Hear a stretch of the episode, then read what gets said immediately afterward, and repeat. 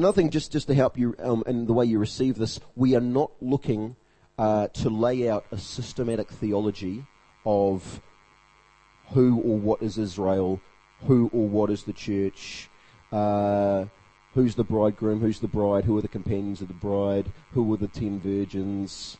Uh, we're not, yeah, we're not looking to spell everything out so you've got the doctrine nailed. Nailing doctrine accomplishes nothing. Knowing Him in a deeper way that transforms you is really what we're looking for. So if that's what you're thinking you're going to get, uh, you're going to be sorely disappointed. And that's not what we want to do around the tables either. Okay, so um, not systematic theology, and there is grace in here for us all, not necessarily carrying the same thing just yet. So I don't know. Maybe I should shut up because I could talk about this all night. So uh, let's uh, how about invite up um, invite up Curtis to uh, kick us off. Good times. All right.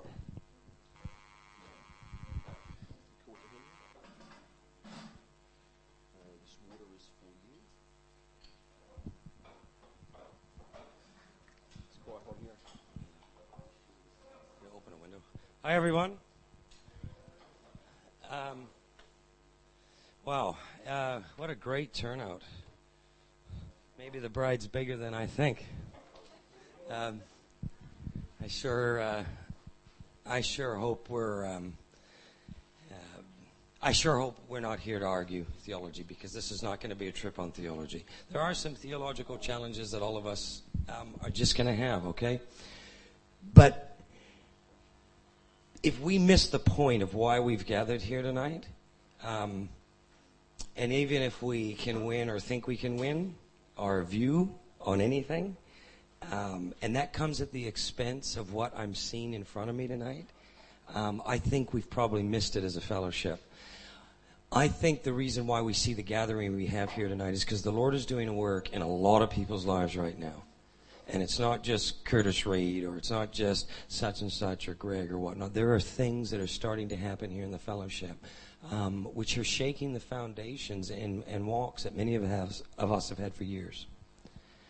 And I don't know about you, but I think I needed a shake in my walk going back a few years ago. And in fact, if I hadn't got it, um, I wouldn't even be sharing with you tonight or would even care to we have um, before us an incredible journey ahead of us um, for whatever time we've got left. And I don't know about you, but I'd rather know truth than win my theological arguments. Is that fair? There was once a time in my life where I think winning the argument and demonstrating the knowledge uh, fed pride but I don't know if it produced fruit. And I think I'd rather be involved with a fellowship that the Lord is actually working with. The ground's being tilled, and we actually see some fruit from. Is that fair? So um, as we look at this, uh, there will be a few challenges here. I've got some setup slides here that I just want to look at, but again, I reiterate this at nauseum. This is the why of the series. Would everybody agree that if we don't accomplish this in our walk, in our short little lives here on earth, what's the point? Can you think of anything you would put actually ahead of that when you stand before Him?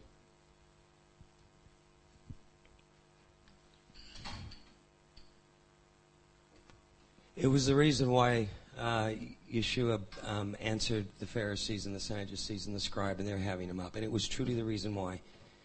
They were asking him, What's the greatest? What's this all about? He didn't lie, he gave him the answer.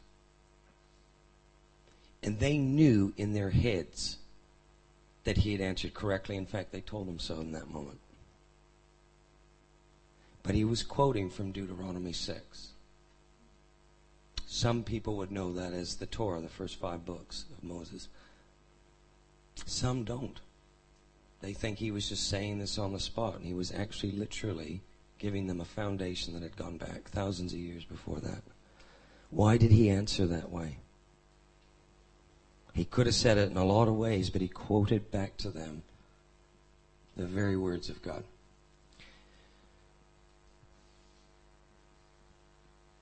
Sometimes to know why we're doing something, it can be good to go to not just the Alpha at the beginning, but the Omega, the end. This is how it finishes. This is the book of Revelation. The revelation of who? Yeah, I don't think I have my scriptures right here, by the way. Um,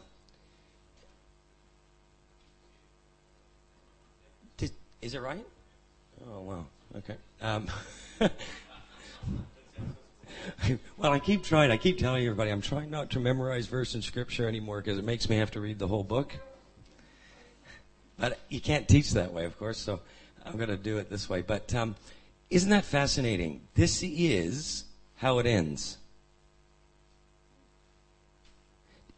Does anybody think that that's something you want to know about? If this is how this picture ends? Is that fair? If my theology prevents me from even caring or looking into this, is it possible that that could be in the adversary's best interest? if somebody was coming along to your spouse to be and was telling them not to worry about their marriage, how would you feel about that? You're about to get married to him or her, and there's somebody in their ear going, Don't worry about it and you found out about it, what would you think? Ladies? What'd you think if another woman was coming along and whispering in your husband to be's ears, Oh, don't worry about the wedding, big deal. Yeah. You see, we would vehemently in the flesh take that position on. Yet spiritually, which is the weightier matter, somehow we're comfortable with that.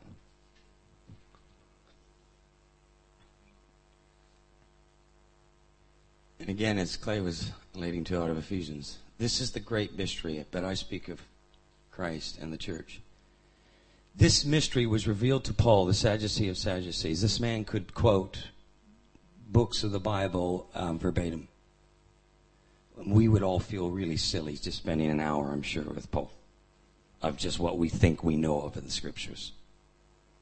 This man was about to take on the Sanhedrin the worshiping entity of representing the true God of Isaac, Abraham, and Jacob, the one he had grown up in and the one that he had been esteemed by, and now he was about to face them with a very different message. You've missed the boat. You imagine telling that we th- we live in our environment here and we know what we go through. But this is serious. They were deciding how Israel was governed. Big difference. So he knows things at a level, and what it feels like to deal with this message, uh, probably to a greater degree than any of us would. So we're going to look at some of his words tonight because I think they're pretty valuable to hear from somebody who knows about this journey better than us. Would that be fair? Okay, before we keep going, here's something hopefully we can all agree on. These are the words of Paul. For in Christ Jesus you are the sons of God through faith. For as many of you were baptized into Christ have put on Christ, or Messiah. There is neither Jew nor Greek. There is neither slave nor free, nor male nor female, for you are all one in Messiah. Is there any way around this? Because if this in your own heart is an issue, you must put it before Him. Whether we are Jew, whether we are Greek, whatever philosophical, theological view we're going to come from, this is either truth or it is not. There is one way. There is only one way. And we just need to understand then how are we to view His way, His truth, that we may have His life.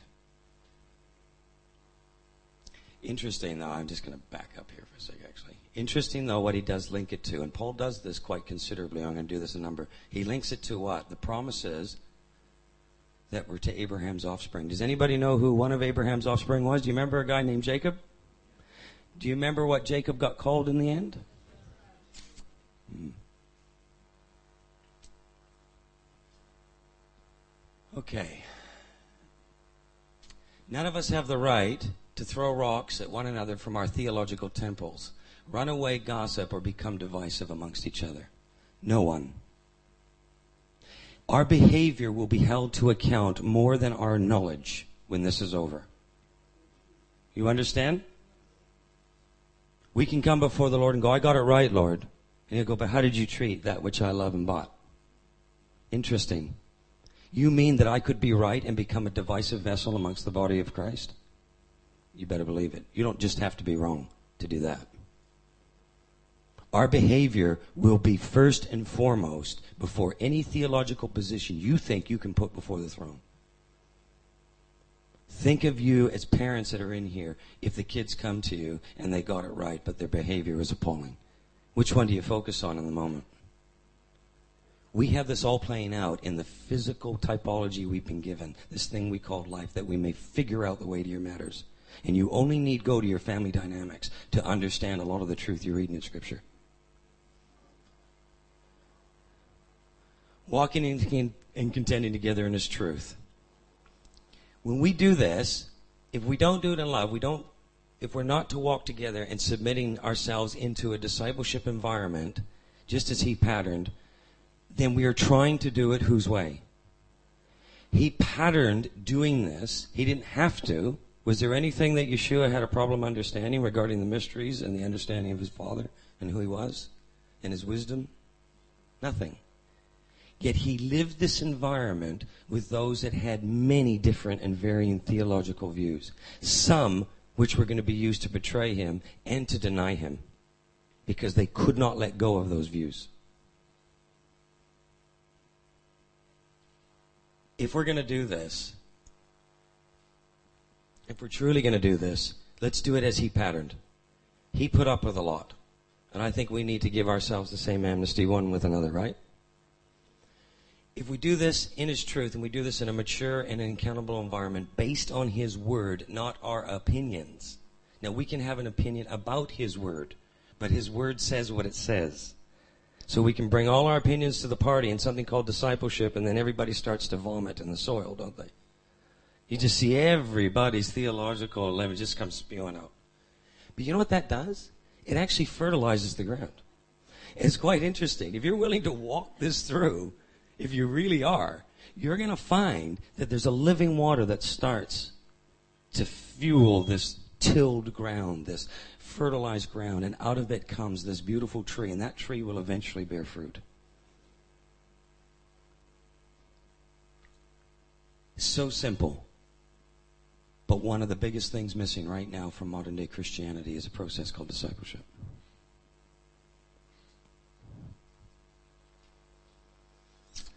Oh, I'll make one more point here. By the way, it's only the darkness in us that scatters from his light, and it is only the wicked. That sounds a bit harsh in English, but only those who have got something to hide would none pursue.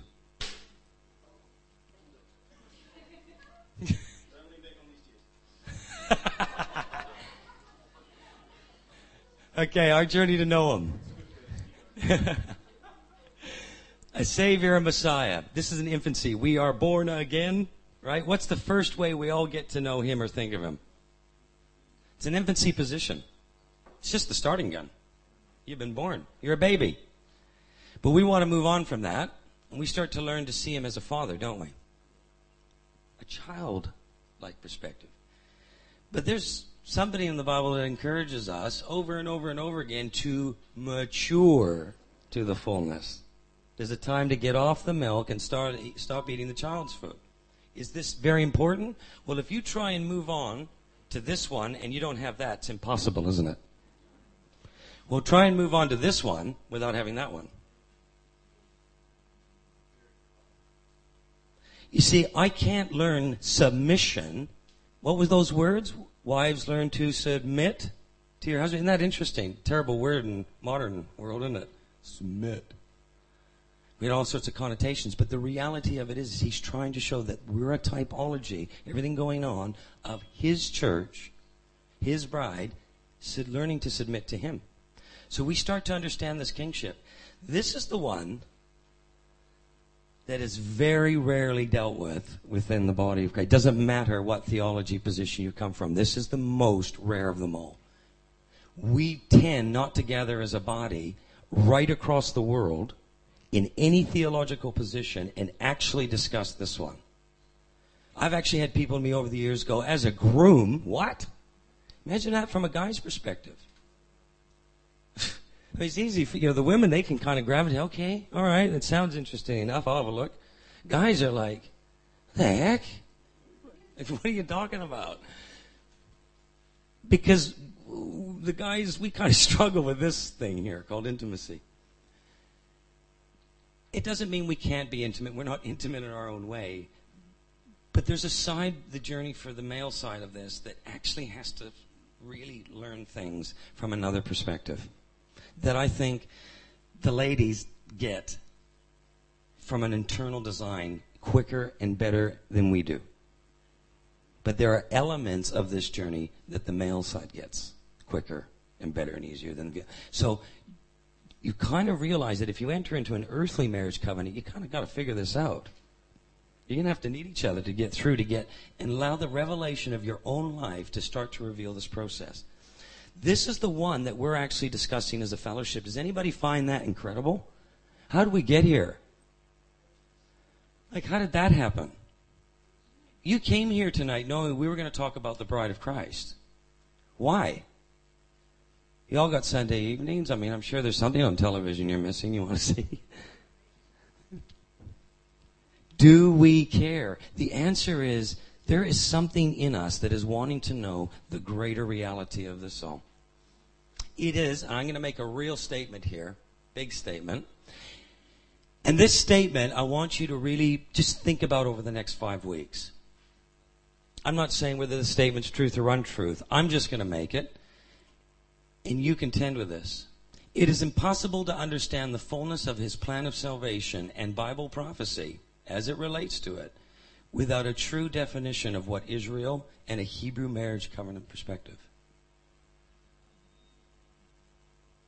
If you do not have these two things sorted out in your journey, I'm making the bold statement that it's impossible. You can have a position and you can see in part. But if we don't get into this, there's a lot of things in Scripture that we're going to start entertaining because somebody else or some Christian superstar, somebody's put out the next book or DVD or whatever it is, has got something to say on a matter that you quite frankly don't understand. So you'll listen to them. This is what I mean by Christian Talmud. If I can redefine Israel, if I can convince you this is a piece of dirt and only Jewish in significance, then I'm going to be able to start playing games with you regarding Scripture. If I can then get you to discount the Old Testament as a whole, except for a few select bits, prophecy and lip service, how many here have really been into their Old Testament in your walk? It's pretty minimal, right across the body. Yet this is the foundation of our faith. Do you realize that the New Testament is a record of something that was going down?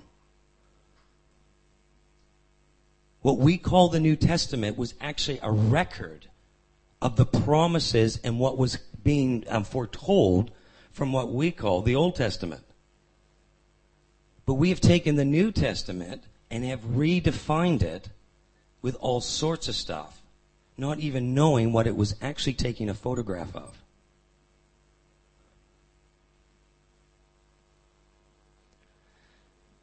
Then I can start to completely miss, redefine, and discard this whole thing called the marriage covenant.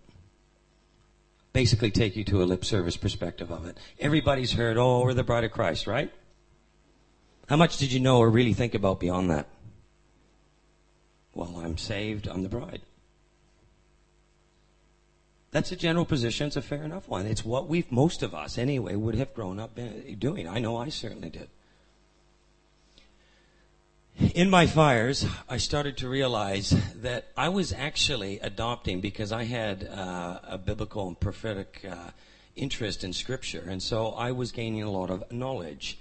I didn't realize that my knowledge was actually dispensational based. I started to eventually realize what it was, the theological or systematic theology I was following. But basically, what it was leading me into was a political view of Scripture and not a biblical one. Now that was hard for me to really, really grasp, but I'm going to try and just put this down in real quick terms.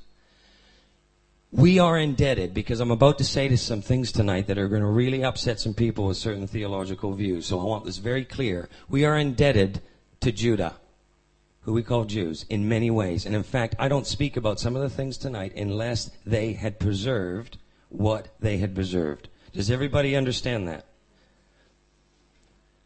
The wrongs of a political system does not mean we do not support our Jewish brothers and sisters. Do we understand that? There are things going on right now in the world that we know are inherently wrong, but does that mean we're against the Jewish people as a result? No. In 1948, the modern state of Israel was formed politically in the Middle East. God allowed this. Now that makes for some interesting discussions. We can't have them tonight, but we need to understand that the political entity that formed the modern state of Israel was not representing God. They did not care what was in Scripture, and they took a name which they were not entitled to give it. Now, this is something interesting. The United Nations either is standing for God right now on this earth, or it is against Him. You take your pick. You want to understand the history of the United Nations, it's going to get very interesting. Go do your own homework on this. But this is what started to define this. And that was born out of something called the CFR the United Nations was, which is the Council on Foreign Relations. The symbol of actually the United Nations is a Stephanos.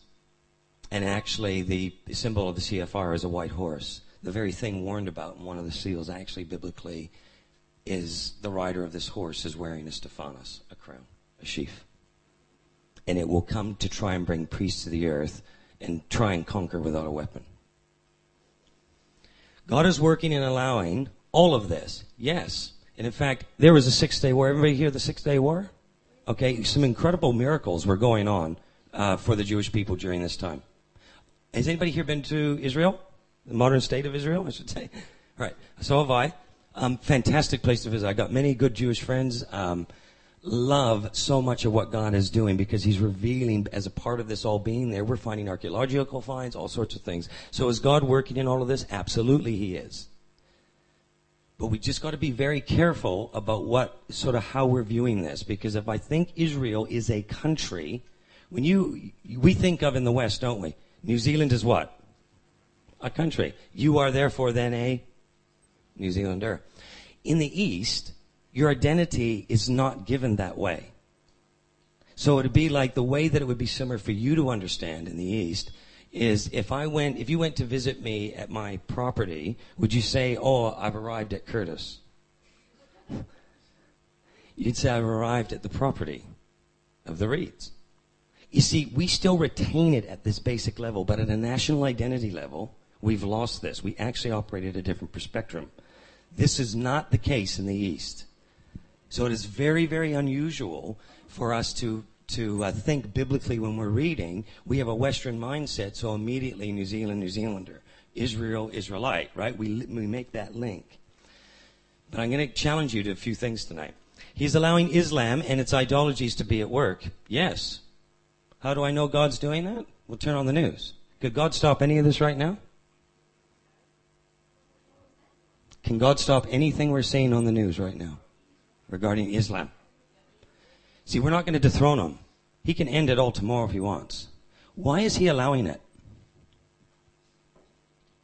You see, we need to really grasp what's happening here. Do you know, I stood with some Christians and they, I remember them staring at the Dome of the Rock, the Islamic, sitting on the Temple Mount. And I'll never forget this. And because their theology was Israel is a piece of dirt, this thing was against God. Do you want to know something? If that Dome of the Rock was not there, what would the Jewish people have been doing since they've been back in the land since 1948? Sacrificing animals. Do you think sacrificing animals, which would trample on the very blood that bought us, be something pleasing in our Lord's eyes? Do you think that's the message he wants to send right now? Is it possible that God is using the enemies of Israel to serve a point and to make a positional stand? Is there anywhere in Scripture that shows us he operates that way? The whole thing. Interesting. But if we had our way, what would we do with the Dome of the Rock? We'll go blow it up. We'll go get rid of it. There you go. I did. As if God couldn't. Do you, do you see if we take control of this, we could miss a bigger picture. God is using, if you really want to witness to a Muslim, thank them for how they are fulfilling God's plan in trying to get a message across to the house of Judah. Now, now you're going to be actually being able to witness to a Muslim.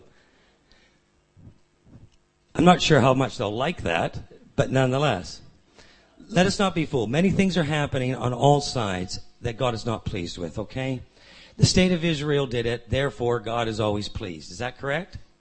No. See, we just need to understand this difference between Judah, what God says Israel is, and sometimes what we're seeing play out on the news. We don't have to be, um, we don't have to be involved with trying to be involved with uh, necessarily agreeing with all the politics. Here's the lamb promised scripturally. By the way, that little bit there is just this little bit here. So give you an idea just how much is promised scripturally as a land promised to Israel. Pretty big. This is the bit right now that the UN has given it. I'd suggest to you that that's not the fulfillment of the Davidic covenant. But I suggest to you when he returns, we're going to see the fulfillment exactly as the scripture says. So what are we witnessing right now? We're witnessing God allowing something, preparing for something for his coming. But let's not confuse it with some of the, uh, the statements that are coming through.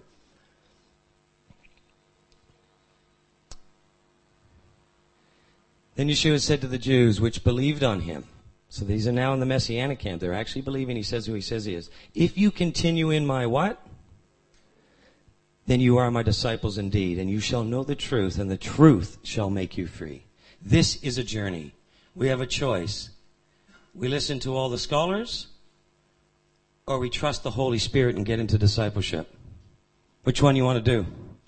You're running out of time. I promise you the Holy Spirit can work through you and show you and reveal in His Word if you do it His way as much as any so-called scholar or says they're a scholar or thinks what they are on the face of the earth. You just have to allow it. He will show you. Walk it, contend together. It's okay. It's way more simpler than you think. We have muddied the waters. For the time will come when we will not tolerate sound doctrine, but after their lust they shall heap to themselves teachers having itching ears. They shall turn away their ears from the truth, and they shall be turned unto fables. This is speaking about the believers.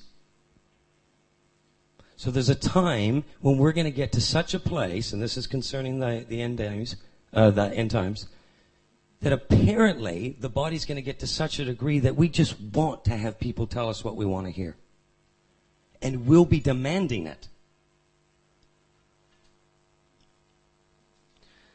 I call it the magician's other hand. Here's some things to think about as we finish off this session. Jew equals the whole house of Israel. I got question mark. Really? Is that actually what's in scripture?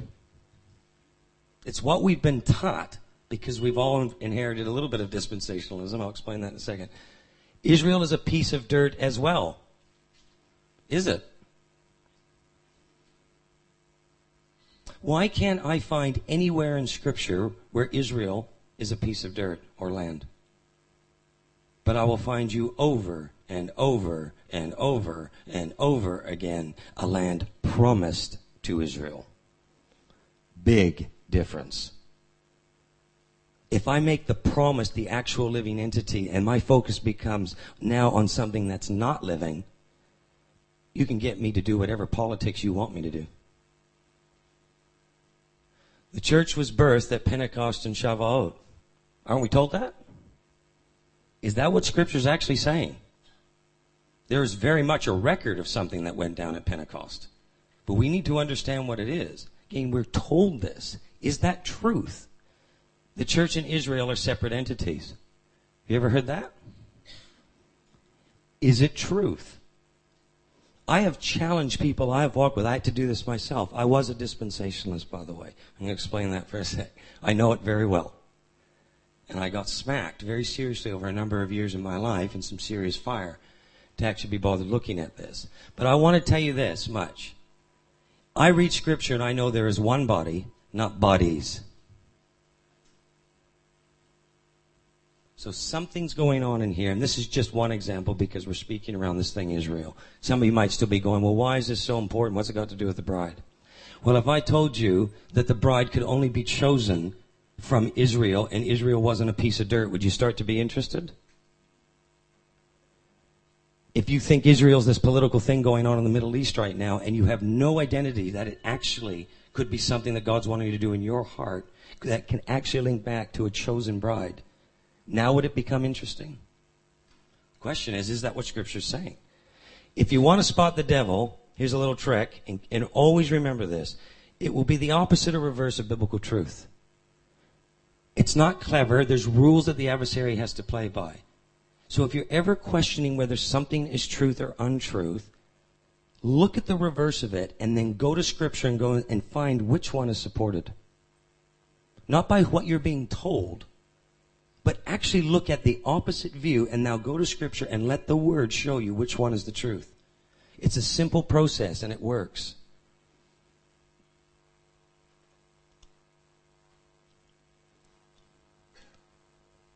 This is an Acts. This is interesting. We've got Timothy here. This is Moses, who said to the Israelites, God will raise up for you a prophet like me from, um, from your brothers. Listen to this. This is the one who was in the congregation in the wilderness. Who's the one? Yeah. With the angel who spoke to him at Mount Sinai with our fathers, he received living oracles to give to us. Our fathers refused to obey him and thrust him aside, and their hearts were turned to Egypt or back to Babylon. Now, this is interesting. He is identifying to the church today. What's he linking us with? The exact same people at Mount Sinai. What's going on? I was told that, well, is there even a mention of the church in the Old Testament? I really believed that. I didn't understand, though, what I was reading from purely an English perspective. I just want to share with you something here. This will make it interesting in your journeys when you're moving forward. Ecclesia is known as the congregation of the church. It's known as the called out people. We get that? In Greek? Ecclesia, the church? Everybody, most people know that, right? Very few people know that the equivalent word kahal is the congregation of the church, the called out people in the Old Testament, in the Hebrew. Very few know this one. Now we know Israel are his called out people. We all kind of know that. This is the one we don't get. Do you know the Septuagint translations of what we call uh, the Bible today that made its way into Greek? There was 70 Hebrew scholars translating the Hebrew into Greek. Do you know the exact word they used every time they were translating the church or congregation. Guess what word that they were looking at in Hebrew to, to write ecclesia? When you do this look, you'll know that maybe sometimes the English is a little bit of a challenge. The church, as defined by the New Testament, is all over the Old Testament. But you won't know this if we just understand it from an English perspective or if you've thrown out your Old Testament altogether. Is it possible that the church, Israel, in God's eyes, is, in, is the church in God's eyes and his plan of salvation? Is that actually possible? This is the question that I'm going to raise to finish off the evening. I'm going to go past that one. That's a warning against the simplicity of all this, but here's what we got caught up in. Not going to get into this. But apparently, Paul's warning that we're going to be deceived from the simplicity that is found in Messiah. This is what we now entertain in the body of Christ 30,000 denominations later. And apparently, a marriage covenant is somehow complicating the issue, but this is your choice. I can tell you which one is wreaking the simplicity and the fullness of his gospel. And it isn't this.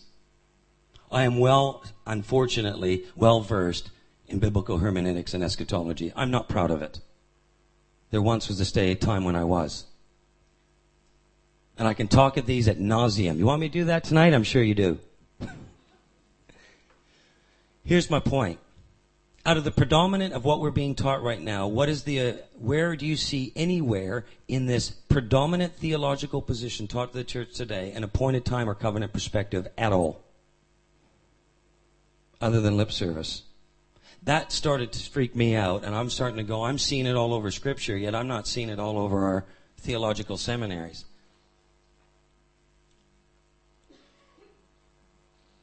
Spirit and truth. We all know that. Write that one down. This is big. We need to seriously understand He's desiring this position from us. So, what is Israel? This will depend on your biblical lens. Here's your choice. You sit in one of these three camps.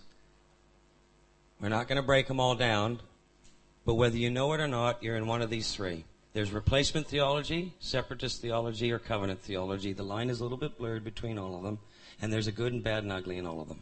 One thing I know God can break through and reach the heart of an individual regardless of which camp they sit in. Thank God. A circumcision of the heart can occur regardless of our theological positions being correct. Here's the thing. They are so vastly different one from another, they cannot all three be right. Here is 67% of what you call the body of Christ. If you're a numbers person, you'll be happy with that camp. It's generally Catholicism, Orthodoxy as we understand it. This one, though, how often leads to anti Semitism, anti Jewish behavior. In other words, it doesn't matter. Separatist theology. This is dispensational. This is the camp I was in. It came in really in the church a couple hundred years ago through a man named Nelson Darby. But this one created and started to branch out a vast number of denominations. Out of 30,000 plus denominations, the majority of them, guess what, sit in which camp? Does that strike you? Does that make you feel comfortable? This one's lashing the body of Christ. This is about 3%. And this one's sitting around 20%. This is what you would think of as your modern day evangelical, Pentecostal, charismatic, sort of all these, and all the various flavors thereof, and actually most of the cults as well uh, sit in there. This is interesting because there's still a lot of truth in here, and there's still a lot of truth in there, and I certainly believe there's a lot of truth in here. Yet I could go into here and I can give you some of the ugly stuff in here too. All three of these can lead you to a place of bondage and legalism. What is surprising for many dispensationalists to realize that one of the biggest breeders of anti Semitism on the face of the earth is actually dispensational theology. Yeah, and they don't know they're being used to do it. All agree and understand the house of Israel is divided. All three positions. All agree that the blood allows for his atonement and restoration. Only two believe all of the church is the bride. Interesting. Which two might those be? The replacement theology and the separatists believe that. The covenant based theologies do not. Only two believe the rapture event and a literal thousand year reign. What two believe in that? The separatist and the covenant theology. It's interesting. Only one believes his covenant teaching and statutes and appointed times are still relevant for us today. And the question would be more how? Which one thinks that? Covenant. Only two believe Israel still matters. Who are they? And covenant. Only one believes we are literally Israel. Who's that?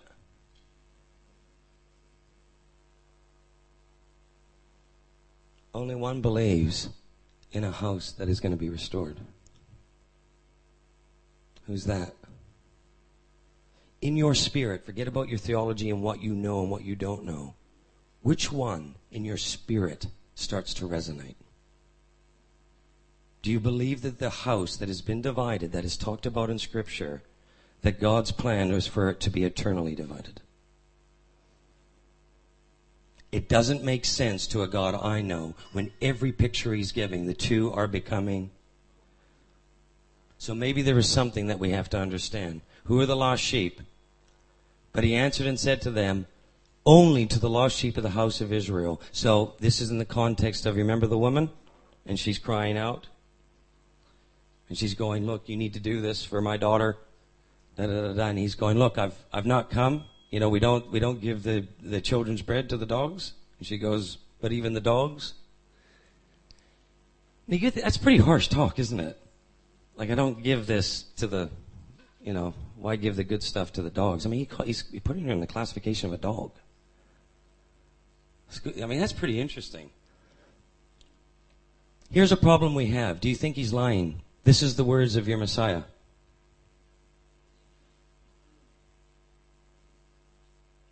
Not I've come for some, a little, a few. Go look at the Greek. It's very real. Right from his mouth. I'd suggest to you, if you are not the house of Israel, you should start to worry. Because if he's the only way in, which we all agreed when we started this session tonight, there is no Greek, no Jew, no. Only one way? Well, the one way is telling you something.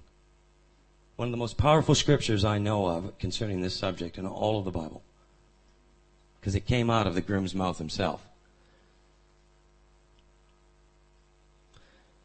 Twelve tribes birthed in the wilderness in Sinai. Ten tribes became the northern kingdom, fell into spiritual adultery, generally through the tribe of Dan. Guess what tribe is not mentioned in Revelation at the end? Dan. Interesting. And were eventually scattered to the four corners of the earth. This was talked about in the Abrahamic prophecies and covenants and visions. Evidence demands a verdict. If anybody hears, anybody here of Dr. Steven M. Collins? Yeah, Mark, you have. Yeah, if you get a chance to read or to find these, look at a man who has done a journey on the historical and archaeological evidence of the migration of this thing that the Bible calls the ten tribes that were dispersed. Now there is all sorts of weirdness and bad doctrine sitting in that camp as well, but this is good stuff. This man is not being driven by an agenda. In fact, far from it. You'd have to know a little bit about him. Do you know in the USA,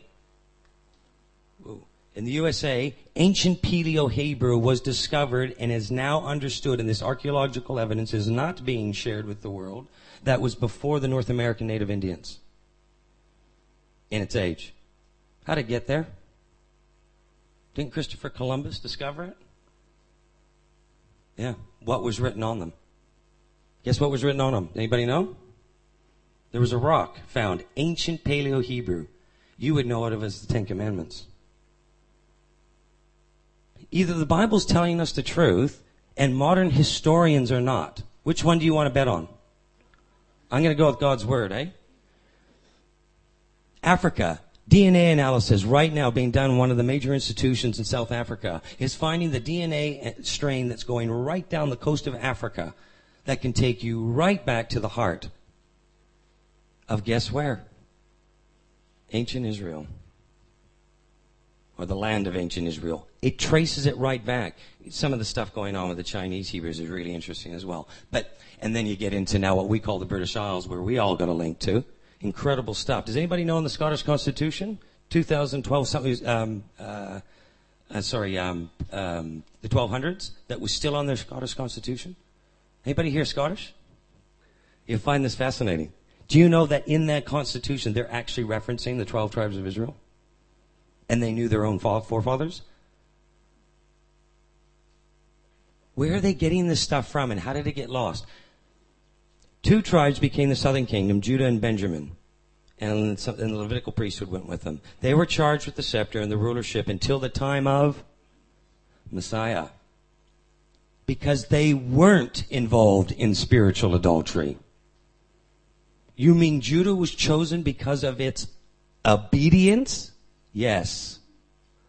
What are we told? The Jews have lost their, because they're, this is interesting. This is what you're taught, but the scripture is not saying this. Physical always foreshadows the spiritual. All God's doing is making a point here. Is it the physical genealogies? Is it all of this stuff that actually matters? If there's no Greek, no Jew, no Gentile, why am I saying this? But there is not one position of truth in Scripture you will not find the physical is pointing to something greater. And he has made those words come alive. He's pointing to something spiritually. We are headed to something called the house of Israel. And if we don't understand the physical foreshadow and typology of it, you might be convinced that you're not something you actually are. That's the reason for all of this. Does anybody know the context that Yeshua gave this in? Do you remember the context of this? It was, remember it was the demon, and they were accusing him of casting out demons by the power of Beelzebub? Do you remember his, his reaction? It's interesting. He didn't just deal with that. He gave a very interesting answer. He knew their thoughts, where they were heading. And he said unto them, Every kingdom divided,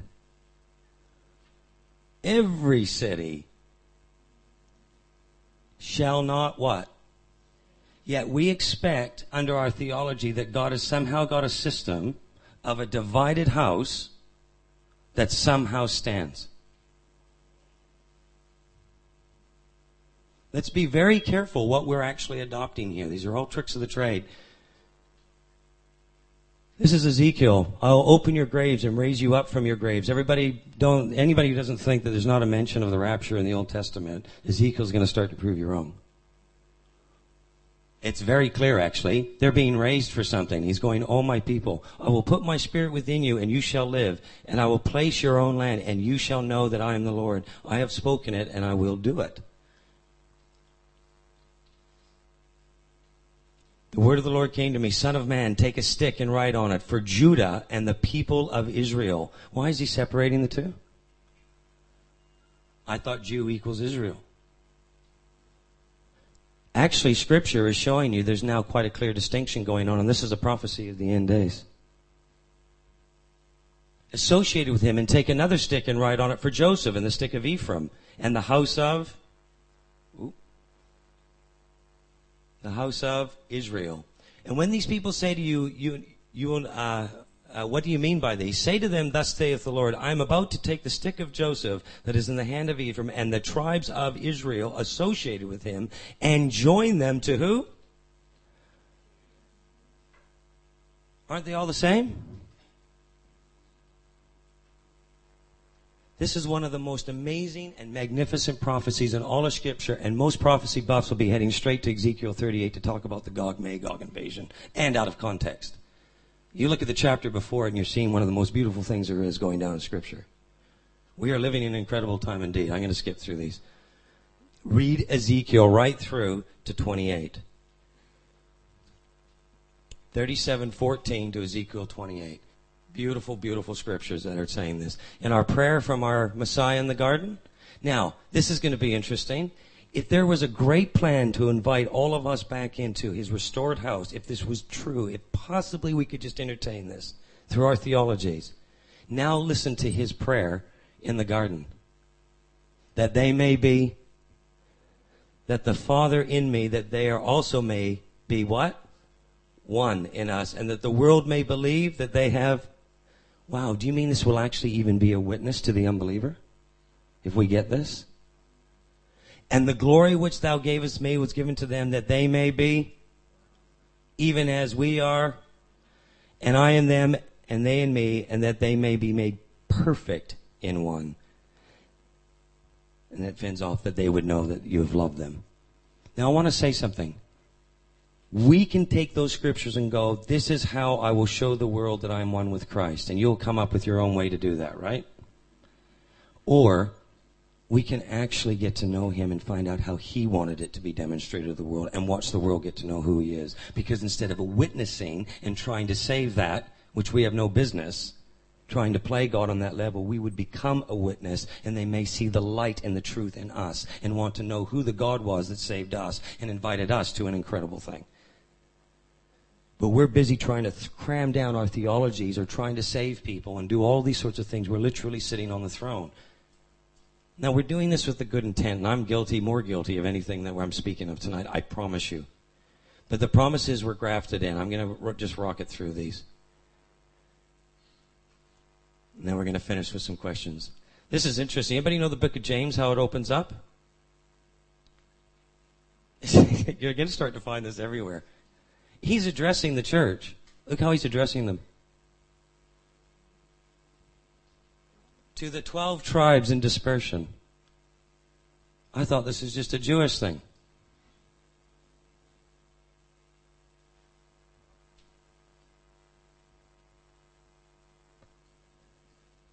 Ephesians. Remember that you at the time were separated from Messiah, from Christ. Alienated from what? The commonwealth of who? Israel.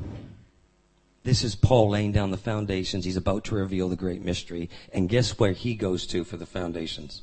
For that we may understand this.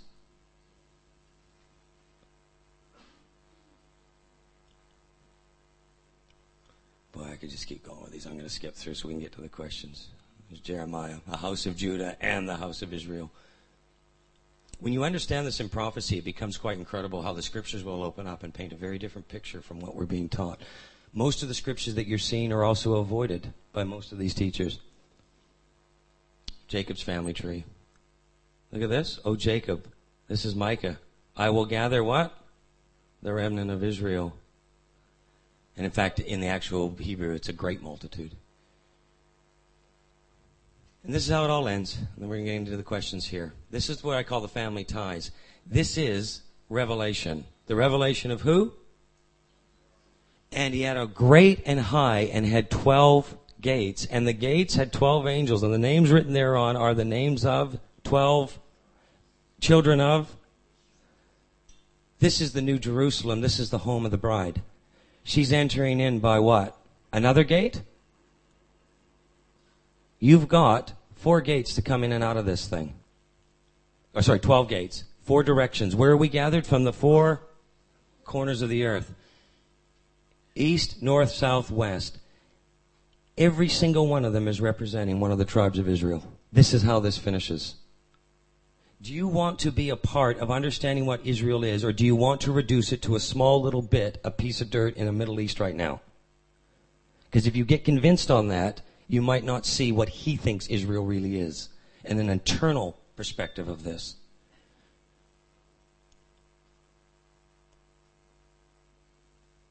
You can look at these questions. Here's my encouragement to you. What is biblical context? Whenever you're looking at any matters on some of the things I'm raising here tonight, you don't have to agree with me. You're entitled to your opinions. But our opinions don't necessarily equal truth. Not mine, not yours. What matters is His. Let's get into this. If you're looking at Scripture, who said it? Don't sit there and have your theological arguments from your Talmud. Look at the Word and actually ask yourself, who's saying this right now? What do I know about this? When was it said? Where was it being said? What was actually being said? And why was it being said? If you look for these things in the Word, without your preconceived ideas or the teaching of another individual, you will find Scripture starts to open up in a very different way because the Holy Spirit's going to jump all over this. And if you do this with other people, you're going to watch the fivefold gifts of the body start to grow in this ground we call discipleship. And He will raise up all five. And you'll work together in a way that conquered the world without a weapon. The Roman Empire literally ruled with an iron steady grip. And they had to, in the end, find a way to shut this down. And then, of course, does it line up with the whole counsel of God? None of us get a chance to just pick and choose out of scriptures. We have to keep contending. If it says something here that we think supports our theological position, let's see what the scripture is saying elsewhere. Because at some point, there's going to be a revelation to find and a gemstone to find as well and all of that truth. So these questions we're going to break up now um, and just get into our discussion groups. But what I want to share with you, because we're just going to finish up tonight when we come back from our discussion, I'm going to encourage you. We're going to look at something called the marriage covenant. Hopefully, after tonight, you might realize or think or believe that actually understanding what Israel is actually gives me a chance to look at this with a different set of eyes. It's the reason why I've labored it a little bit with you tonight. Hopefully, I've made it at least enough sense to get you to go and look at some scriptures and to re-challenge some traditional thinking. But the things I want you to think about in these breakout and discussion sessions, again, like Clay said, this is not about theological arguments. I'm really just raising these questions for you to think about and journey together. Why doesn't the Bible, the actual word, refer to it as a piece of land? Israel. Why doesn't it do that? There's a very interesting answer to this that might come out, because it doesn't. Why do you think Yeshua said, oh, he's only come for the lost sheep of the house of Israel? Very sobering answer. What do you think the scriptures mean when we're being brought back to the commonwealth of Israel and Paul is using this as the framework to actually reveal the great mystery? How is the Bible pointing to a marriage covenant? These questions together, I believe, we'll end up starting a segue to the next weeks ahead that are going to be quite an incredible journey. And you don't have to forfeit your theology along the way. But we do have to understand we're looking at something through a marriage covenant lens. And it's important that at least we understand that together. Right? Okay.